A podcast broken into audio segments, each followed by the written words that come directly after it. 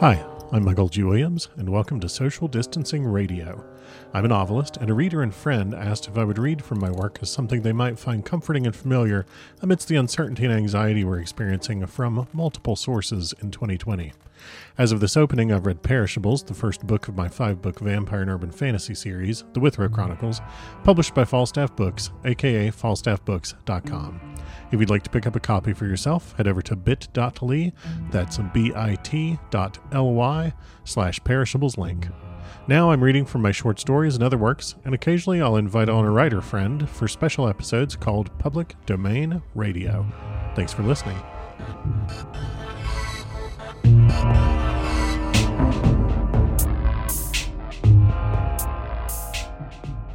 Alrighty, welcome to episode ninety-five of Social Distancing Radio. Good gracious. Um, by the way, I do have a couple of Public Domain Radio episodes coming up in the near future. I have a couple of authors booked, and there are a bunch that I owe recordings to from February and March and April. It's just been that kind of winter and spring. I get like major seasonal affective disorder, so it's hard to get off my butt and do anything basically during the cold months. But now it's spring, and it, you know, I feel like doing stuff again. So, first of all, a sip of reading wine, because it is late enough in the day now. Oh, yeah. Oh, gosh, yeah. That Bota Box Malbec. That is good stuff. Definitely. Mm. Yeah. I gotta have a third sip. Oh, yeah. Oh, that makes me happy. Okay. Goodness. Well, let's get back into this Dracula with Chapter nineteen, Jonathan Harker's Journal. the first of October, five a.m. I went with the party to the search with an easy mind, for I think I never saw Mina so absolutely strong and well. I'm so glad that she consented to hold back and let us men do the work. Ugh. Somehow it was a dread to me that she was in this fearful business at all. But now that her work is done, and that it is due to her energy and brains and foresight that the whole story is put together in such a way that every point tells, she may well feel that her part is finished, and that she can henceforth leave the rest to us. We were, I think, all a little upset by the scene with Mister Renfield. When we came away from his room, we were silent till we got back to the study. Then Mister Morris said to Doctor Seward, "Say, Jack, if that man wasn't attempting a bluff, he is about the sanest lunatic I ever saw. I'm not sure, but I believe that he had some serious purpose, and if he had, it was pretty rough on him not to get a chance." Lord Godalming and I were silent, but Doctor Van Helsing added, "Friend John, you know more of lunatics than I do, and I'm glad of it, for I fear that if it had been me to decide, I would, before this last hysterical outburst, have given him free. But we live and learn, and in our present task, we must take no chance. As my friend Quincey would say, all is best as they are." Doctor Seward seemed to answer them both in a dreamy kind of way. I don't know that, but I don't know, but that I agree with you. If that man had been an ordinary lunatic, I would have taken my chance of trusting him. But he seems so mixed up with the count in an indexy kind of way that I am afraid of doing anything wrong by helping his fads.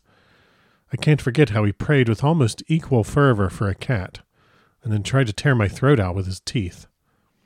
Besides, he called the count Lord and Master, and he may want to get out to help him in some diabolical way. That horrid thing has the wolves and the rats and his own kind to help him, so I suppose he isn't above trying to use a respectable lunatic. He certainly did seem earnest, though. I only hope we have done what is best. These things, in conjunction with the wild work we have in hand, help to unnerve a man.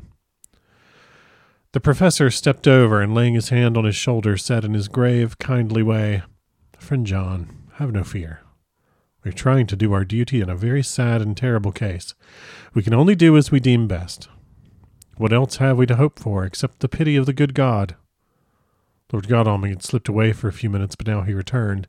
He held up a little silver whistle as he remarked, "That old place may be full of rats, and if so, I've got an antidote on call." Having passed the wall, he took our way to the house.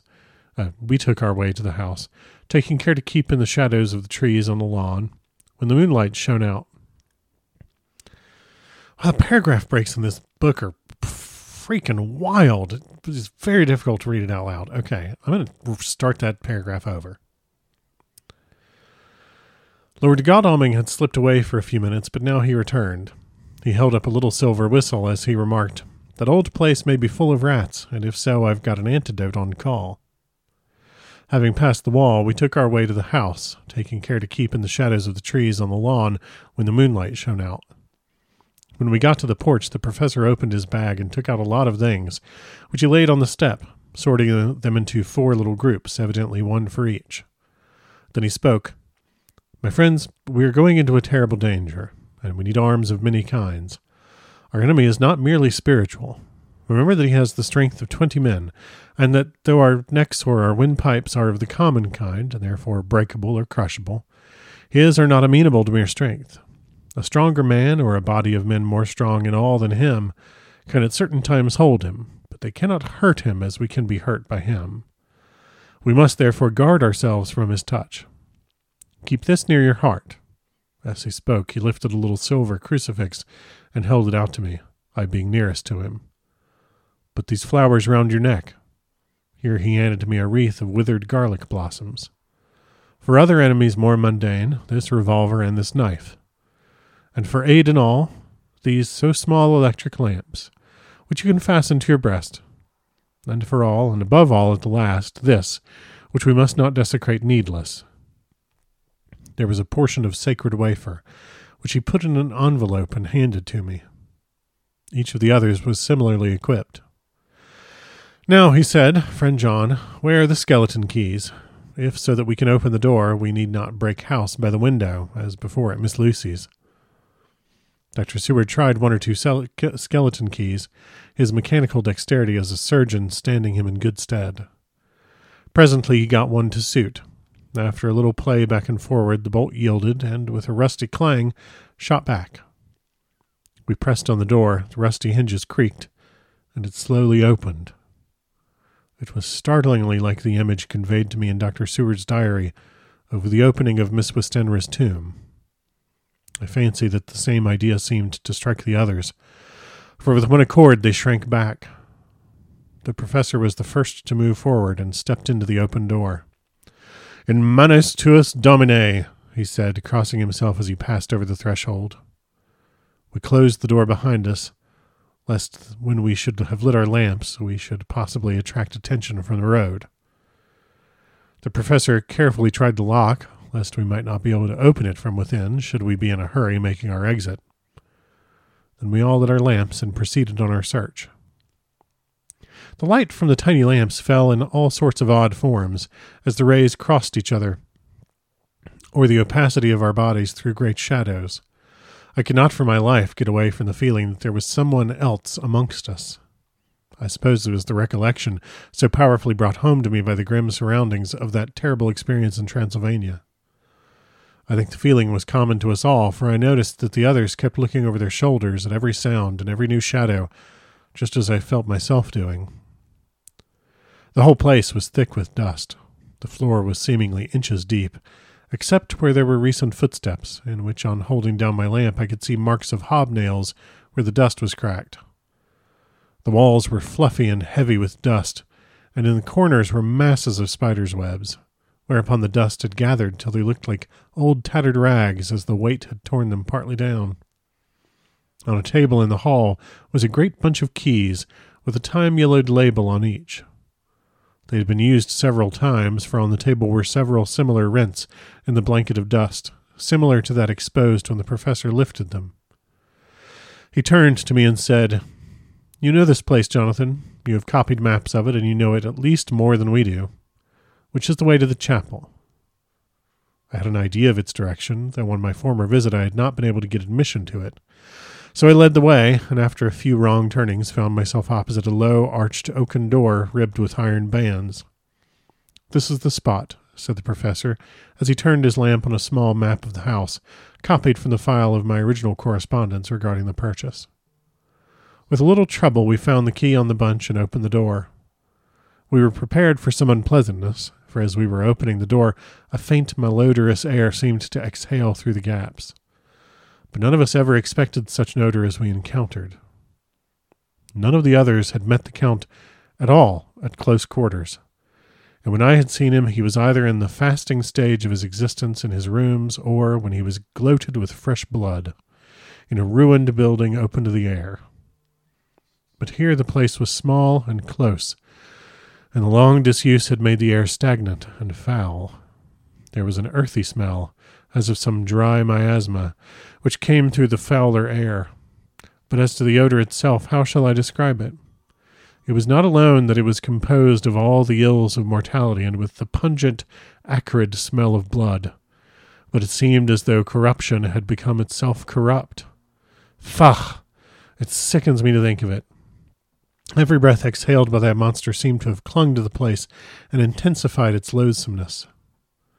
Under ordinary circumstances, such a stench would have brought our enterprise to an end, but this was no ordinary case, and the high and terrible purpose in which we were involved gave us a strength which rose above merely physical considerations. After the involuntary shrinking consequent of the first nauseous whiff, we one and all set about our work as though that loathsome place were a garden of roses. Well, that's a great place to stop, actually. So, uh, that's what I'm going to do. Thanks for listening, and thanks for hanging in there while I took a little break for a few weeks. And now, uh, I'm going to take a break for like five minutes and come back and record the next episode. So I'll talk to you whenever that gets released, which from your perspective will be a couple of days from now. Thanks a lot.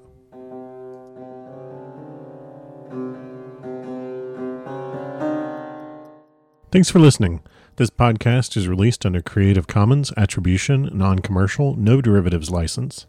The theme music is Bucked Contemporary Boom by Kara Square, available under a Creative Commons Attribution License at c c mixter dot org.